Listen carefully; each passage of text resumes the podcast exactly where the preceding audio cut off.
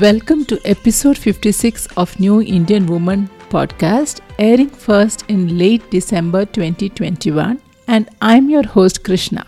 Today, we will talk about checklists. So, what are checklists? Before even I start on that, let me share something. When I started my journey in the IT industry as a programmer, yes, all those years back, we simply sat and wrote code as per inputs from some senior people in the team. Over the years, we came across a simple sheet that was given to us. Every time we finished our code and tested and etc., and before sending the software to the customer, we had to fill up this sheet. It had some 8 to 10 questions. Only if we had completed all the steps in that sheet, we were allowed to send the software to the customer. Initially, we felt someone was interfering and questioning our ability. Didn't we know these steps already? But then we had to follow, and over a period of time, we realized how this was powerful. Did this sheet ensure there were no bugs reported by the customer? Definitely not. But every time we goofed up, we examined as a team what went wrong and more often than not, we realized maybe we should add one or more steps in this one page sheet. And this sheet continued to be a pain on good days when a release went as per plan. But it really became a savior on those emergency kind of days, actually nights when we were all staying back, doing night outs to ensure a complex software release, when we were all frustrated and tired and our brains and our memory were not the sharpest. Then a thought occurred to me on why not try this in my personal or home context. These were the days before the internet, and it was not possible to find out if such practices existed elsewhere. I tried it and found it very effective. And later on, post the Google era, I realized many productivity gurus talk about this in various contexts. And that is because checklist is a very simple tool. There is no rocket science involved in figuring out using of checklist and the benefits of that. What is a checklist? How is it different from a list? We are all familiar with lists. Lists of items to buy, list of things to do, or a to-do list. A special type of list that you can use again and again that is what a checklist is. It is not an ordinary list, but something which you can repeat. It is used in a lot of fields, right from construction to shipping to medical and whatnot. Here, in this episode, we are looking at checklists in the context of our life. More precisely, to simplify our life so that we are more relaxed about things we need to do often and we are more focused on our priority tasks. When we are doing something for the very first time, we may spend a lot of time in making sure we think through that, identify the various steps required to complete it. Now, if we create a checklist of the same, we need not spend this time thinking again when we have to do the same task later. Checklist will ensure you don't forget any of the important steps. You can refer to the same list and check off points one by one. This is not something new most of you would have used some form of checklist or the other. You may have not known it is called a checklist. For example, a standard list of provisions or groceries required for the house, the list of documents you need to submit while applying for a passport or an exam or college admission. Today, I would like to share with you what all scenarios I have used checklists for and maybe we could even explore other possible areas where you could use checklists. First, let us look at travel. Now, there are different types of travel, and most often we will all remember to pack the most obvious items. When it comes to some other details, we may tend to forget some of them. For example, you may prefer to carry a flask or an electric kettle, especially while traveling with family, or maybe even a mosquito repellent or some kind of home remedy for acidity or even a few empty plastic bags that may help in some situations. And when do we remember these? when we are at the place, we have traveled, we have reached somewhere, suddenly we feel, oh, I wish I had brought this. So, in such a case, having a checklist where you have the list of the preferred items that you like to take, if you have it ready, it is definitely going to help you. Now, when it comes to a standard checklist for travel, see, there is this primary benefit of not forgetting and tension free packing. But apart from that, there is an indirect advantage as well. You could ask someone else, especially your older children, to pack a certain category of items. Maybe toiletries, maybe some books, maybe the gifts that you have bought, whatever it is. Now, when it comes to traveling with young kids, that is a different ballgame altogether, right? So, you may want to have a checklist which contains a list of medicines or at least says medicines. Then you may want to carry washcloth or maybe you know some spare bag, some toys, something to keep them occupied. These are very important. And when it comes to children when they start going to hostel, at least this is what we tried. Initially, we had this checklist kept of what all they should take to the hostel and that was kept in such a way that they could easily refer it and within a few weeks they got used to it and then the checklist was no longer required the travel checklist when somebody travels abroad especially when frequent travels abroad for office trips etc is required that comes with a different kind of uh, food requirements packaged food and things like that or even winter clothes or whatever is suited for that weather so here again having a list or checklist of items to take comes in very handy. We briefly discussed the grocery or provision list. Before this online shopping became the rage, some of you may recollect that some grocery shops used to print and give these kind of lists. They were very useful actually. And I always loved it. Right now, for me, this checklist is more like a standard list available in Google Sheet for me. Another area where I use checklists it's for financial review. Doing a financial review is a very difficult task for me and the number of steps I have to do I keep forgetting and hence I have this as a ready reference. Similarly, income tax filing. I dread that time of the year where I have to provide all kinds of inputs and I always tend to forget what all I need to share. And here again, I use a standard checklist. Now we will move on to another category. I do not know whether it can be called a checklist. This helps in terms of uh, my memory in a different way. These are the recurring to do items. Some items you may have to keep on doing every month or maybe every quarter there is some kind of a periodicity. It is not something where it is date based, where you can put in a reminder. So, broadly, you want to do, say, for example, health checkup. Once in two years, you want to do. Things like that. How I manage is I have a one page list of what is required to be done in which month. So, this will include buying gifts for specific birthdays, festivals, health checkup, like we discussed, servicing of appliances in the house, and even laptop and phone maintenance. My personal Google storage optimization, because invariably, when you were trying to download something, when you need it the most, some of these things act up. So, I don't want to be in that situation. So, the range of things which are present in this one page list of mine, it will have on the one end festivals, gifts, and health checkup, and at the other end, it will have some things like okay, deworming to be done once in a year at least for the family members. So, that kind of a thing. So, it helps me. So, every month when I look at okay, is this something that I have to do this month? It helps me immensely. Similarly, I have a cleaning checklist for not the typical one. So, see, it is very important for us to balance and figure out for what is routine, what you do daily. You may not need a checklist, obviously, but the not so typical ones which have to get repeated, that is where checklists are most beneficial.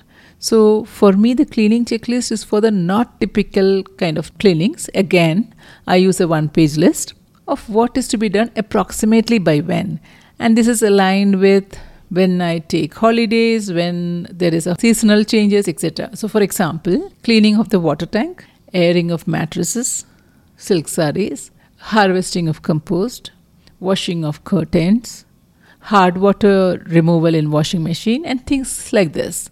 Some of these it's good to do. Some of them, if you don't do, there are some consequences. It helps me. I refer to them still as a checklist because I don't have to keep track of them. And now let me move on to not these reminder kind of checklists, the real, real checklist, which is the steps that I have to do when I perform a particular operation. So let me take the example of my phone, mobile phone, where every now and then the phone storage is going to be full, the phone will be very slow. So, as part of a recurring to do item, I know once a quarter at least I should clean up my phone. So, but how do I clean up? The steps to do, I am not going to figure out, search in the net every time. For my model of phone, what I have to do is fairly standard. I have that list kept somewhere as a checklist. Every time I have to clear my phone, I just open okay, fine, go to go to these settings, go do these these these steps. It makes it simpler. Similarly, for the Google storage limit that I was talking about, or laptop maintenance, because sometimes the laptops really become slow, and then you realize you have to do this, or you have to uninstall this, or you have to stop this service. I don't want to keep track of them and I don't want to spend time every time Googling for such things. Another area is taking backups of my laptop. What all I need to backup? I am fairly clear these are the folders I will take backup. These are the folders where important things are. So that every time I want to take a backup, I do not want to, oh, where are the folders which I need to backup? No. It's very clear. These are the places where I will store, and this is what backup I need. The other kind of checklist is something I have referred to one of the earlier episodes, which is checklist of items which are available in the house but which are rarely accessed places, which are available in some rarely accessed places, like some items on the loft, etc. I write them on a paper, pin it behind the door, use post it notes, stick them to the boxes where I have kept stuff that is required very rarely.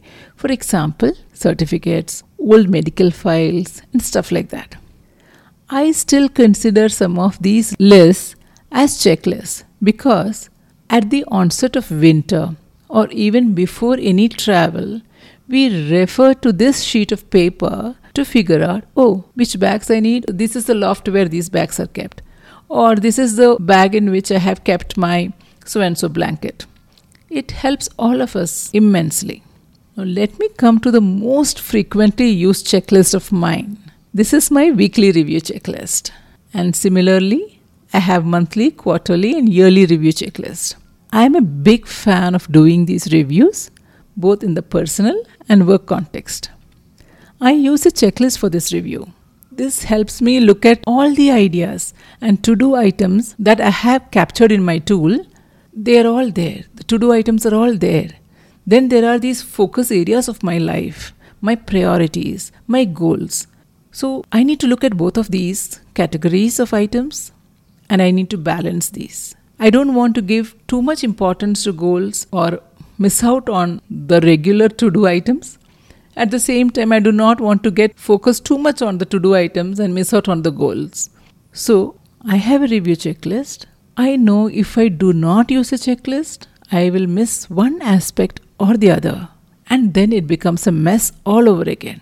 And over time, based on me reading articles in this area, this area of productivity, how to do reviews, how to be more efficient, etc., I have been able to include many, many suggestions from experts into some of my checklists. For example, I have a few things that I would like to spend time doing. These are not I have to do kind of things, but I would love to do. I have put them in my weekly checklist. It's a good reminder for me to see them.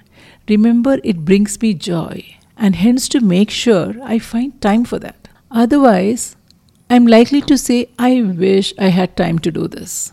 So I'm using this checklist more as a tool to help me make sure I find time and I'm able to prioritize some things which I really would like to do. For example, when I started doing this podcast, what I had to do, I would think over, spend time on it, and note down okay i have to do this i have to send a mail to so and so person. Before recording i have to make sure i have all these things up and configured etc etc but over some time i have figured out every episode requires these number of steps.